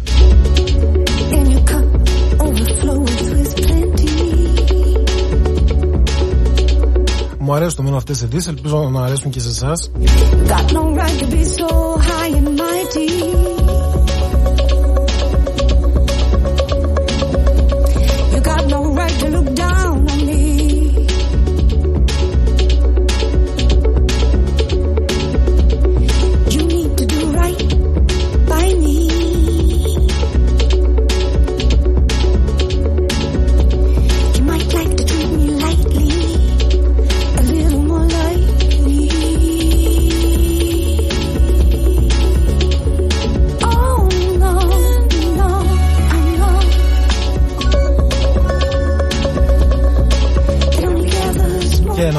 Κάτι άλλο, χωρίς να το αναλύσω ιδιαίτερα. Ε, στο, για το συγκεκριμένο θέμα που λέγαμε πριν, Rising, rising, rising, rising up το φαινόμενο αυτό το οποίο περιέγραψα πριν, to heaven. πέρα από τους ε, ανθρώπους, έχει παρατηρηθεί και στις, ε, πώς να το πούμε, στις ε, διαδικασίες και της τεχνητής νοημοσύνης τέλος πάντων, στην εκμάθηση των μηχανών να αναγνωρίζουν ε, ε, πρόσωπα, ε, καταστάσεις και, και τα λοιπά. It's like a bonfire of blue. It's like a bonfire. Και τελικά έχει, έχει φανεί και σε αυτόν τον κλάδο ότι όσο περισσότερα, όσο πιο μονότονα είναι τα στοιχεία με τα οποία τροφοδοτείς ένα υπολογιστή ώστε να του μάθεις να ξεχωρίζει κάποια πράγματα μεταξύ τους όσο πιο μονότονα και ίδια είναι αυτά τα πράγματα τόσο αυξάνονται οι πιθανότητες ε, ο ίδιος υπολογιστής να κάνει λάθος δεν θα το αναλύσω αυτό περισσότερο I need a bit of light here. αυτός είναι ένας τομέας στον οποίο ειδικεύεται ο Κωνσταντίνος Δασκαλάκης εδώ. Όσοι πατριώτες, να το πούμε, πώς να το πούμε. Πιστεύω θα τον έχουμε σε μια επόμενη εκπομπή να τα συζητήσουμε έτσι με περισσότερο. ε, με, με, με περισσότερες λεπτομέρειες και ε, από έναν άνθρωπο που τα ξέρει πολύ καλύτερα από μένα όλα αυτά.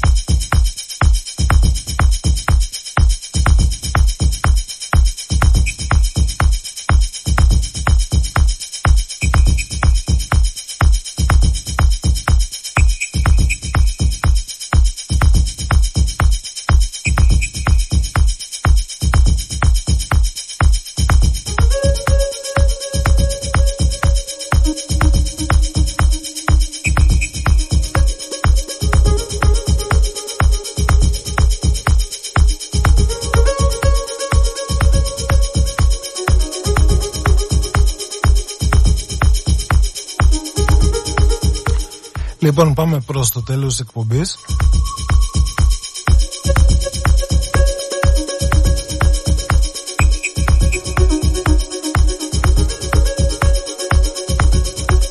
Και για το τέλος ε, έχω αφήσει για μένα τουλάχιστον το, το καλύτερο.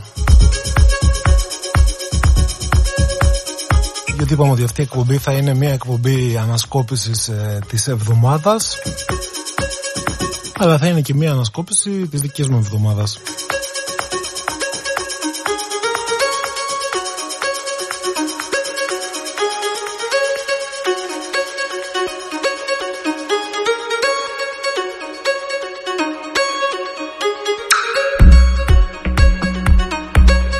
Την τελευταία εβδομάδα λοιπόν έχω ξεκινήσει να διαβάζω ένα βιβλίο το οποίο είναι πραγματικά υπέροχο.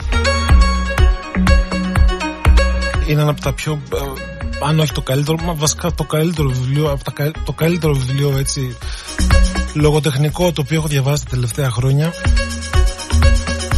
Το διαβάζω αυτές τις μέρες και πραγματικά ήθελα πολύ να πω δύο κουβέντες σήμερα.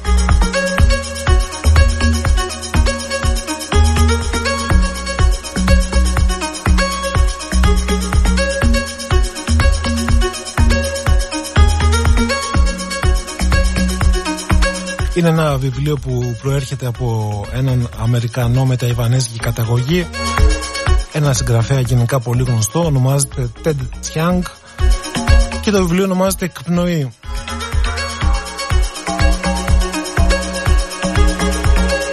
Είχε κυκλοφορήσει το 2019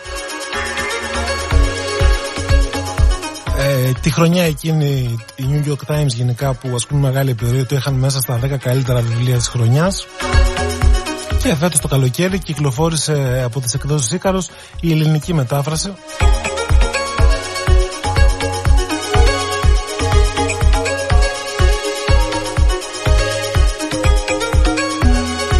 Πρόκειται για ένα βιβλίο που έχει μέσα 9 διηγήματα τα οποία ε, μοιάζουν να είναι επιστημονικής φαντασίας αλλά στην πραγματικότητα δεν είναι και τόσο και αυτό είναι που κάνει το συγκεκριμένο βιβλίο ε, τόσο πολύ ενδιαφέρον.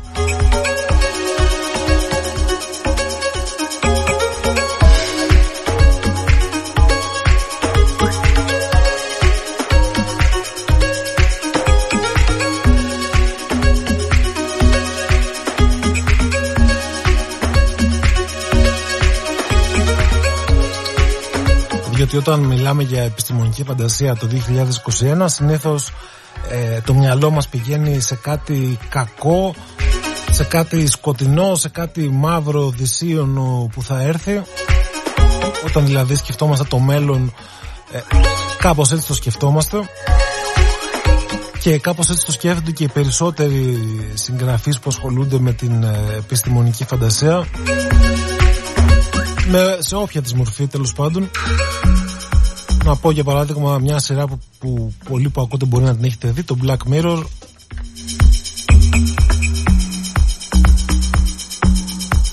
Μια σειρά βρετανικής παραγωγής που έχει γίνει παγκοσμίως γνωστή πλέον ε, μέσα από το Netflix του Charlie Brooker. Αυτός την έχει δημιουργήσει η οποία περιγράφει το μέλλον ως κάτι το εντελώς τρομακτικό. Πολύ έξυπνη σειρά με πολύ έτσι ε, ωραία ε, σεναριακά ωραία γραμμένη αλλά γενικά δείχνει το μέλλον που μας περιμένει να είναι ε, κάτι δύσκολο, μαύρο επικίνδυνο.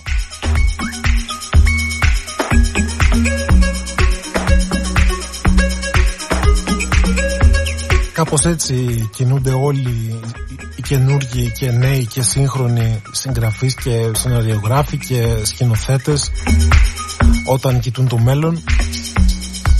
Είναι κάτι όμως το οποίο δεν κάνει ο Τεντιάνγκ ο οποίος έχει μια τελείως διαφορετική προσέγγιση. Ο οποίος βλέπει το μέλλον.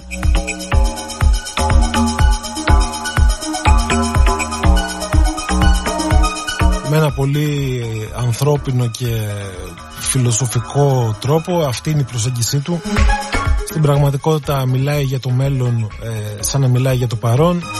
Μιλάει για τις ανθρώπινες επιλογές για θέματα ελεύθερης ε, βούλησης του ανθρώπου.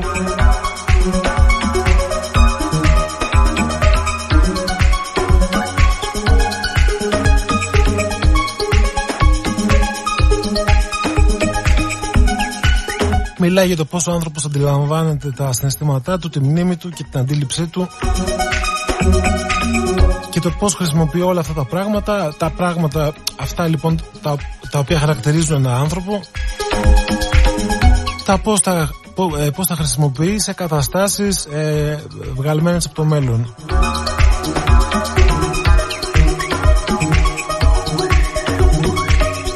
Και τελικά γράφει μια πραγματικά υπέροχη ιστορία η μία καλύτερη από την άλλη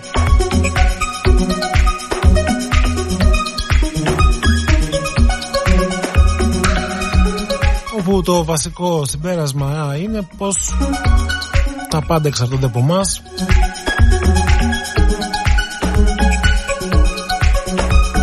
Εμείς ε, καθορίζουμε την τύχη μας, εμείς φτιάχνουμε το μέλλον μας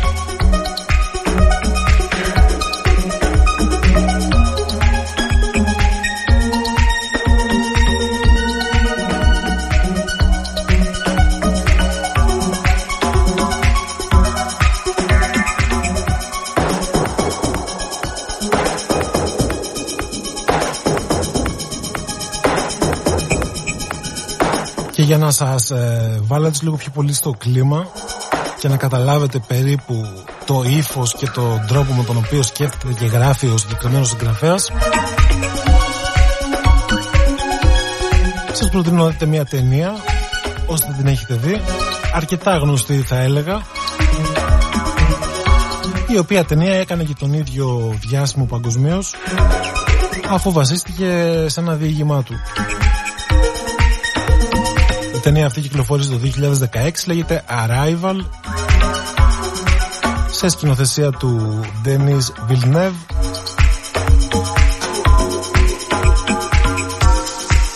Όπου στην ταινία αυτή ε, το σενάριο της ταινίας που είπαμε είναι βασισμένο στη δική του ιστορία περιγράφει την άφηξη στη γη ε, κάποιων ας πούμε εξωγήινων οι οποίοι φτάνουν σε διάφορα σημεία του πλανήτη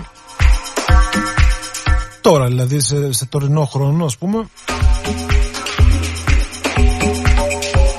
Και εκεί που καταφθάνουν λοιπόν αυτά τα εξωγήινα τα εξωγήινα σκάφη τέλος πάντων κάθε μία χώρα, η Αμερική, η Κίνα, η Ρωσία, όλες οι χώρες ε, στις οποίες είχαν πάει αυτά τα σκάφη ταυτόχρονα στέλνουν τους, ε, στέλνουν το στρατό, στέλνουν τους καλύτερους επιστήμονες ε, προσπαθούν να καταλάβουν τι συμβαίνει, προσπαθούν να έρθουν σε επαφή μαζί τους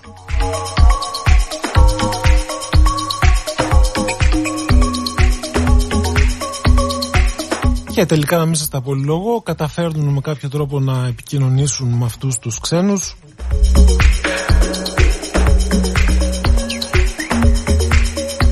οι οποίοι είχαν έρθει για να δώσουν ένα μήνυμα στον άνθρωπο και μετά να αποχωρήσουν. Μια ταινία ε, πολύ έντονα, με πολύ έντονο έτσι φιλοσοφικό υπόβαθρο πολύ ανθρώπινη ταινία. Όσο και αν μοιάζει περίεργη με διαστημόπλια και εξωγήινους είναι από τα πιο ανθρώπινα πράγματα που μπορείτε να, να δείτε. Κάτι που αξίζει πραγματικά να δείτε αυτή την ταινία. Εγώ την ξαναείδα γι' αυτό και τη, τη θυμάμαι έτσι καλά.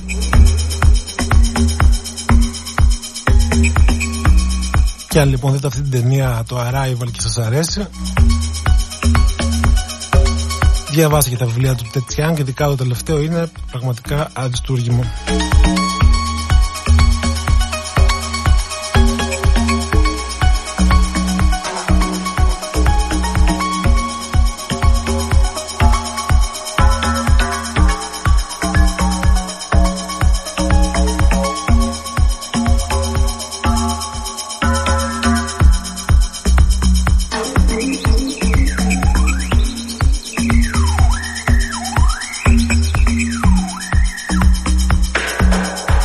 Λοιπόν, και πάμε να κλείσουμε τώρα τη σημερινή μας εκπομπή.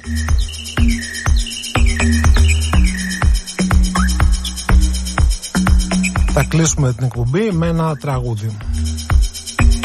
Το οποίο τραγούδι μπορεί να μην του φαίνεται, αλλά έχει γραφτεί πριν από 26 χρόνια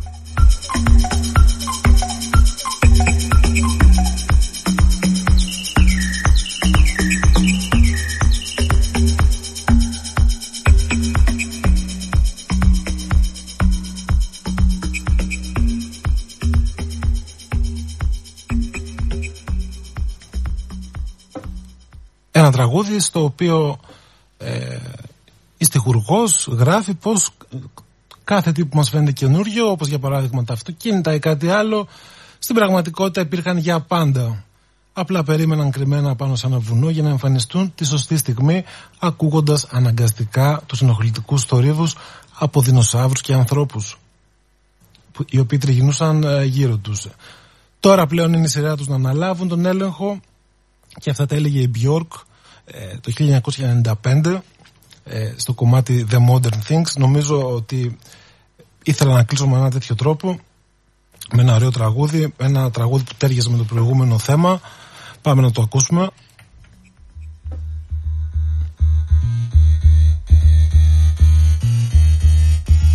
All the modern things like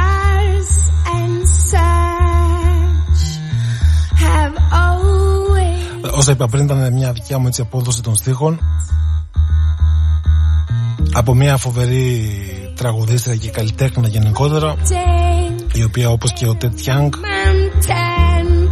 έχει μια άλλη αντίληψη για το μέλλον και το συμπεριλαμβάνει πάρα πολύ στη δουλειά της ε, η οποία συνεχίζεται για δύο-τρεις δεκαετίες πολύ σημαντικές δημιουργίες. Λοιπόν δεν θα πω κάτι περισσότερο. Τα λέμε το επόμενο Σάββατο στις 10. Καλά να περνάτε σε ό,τι κάνετε. Ακούσατε την εκπομπή εκτη μέρα. Είμαι ο Πέτρος Νικολάου.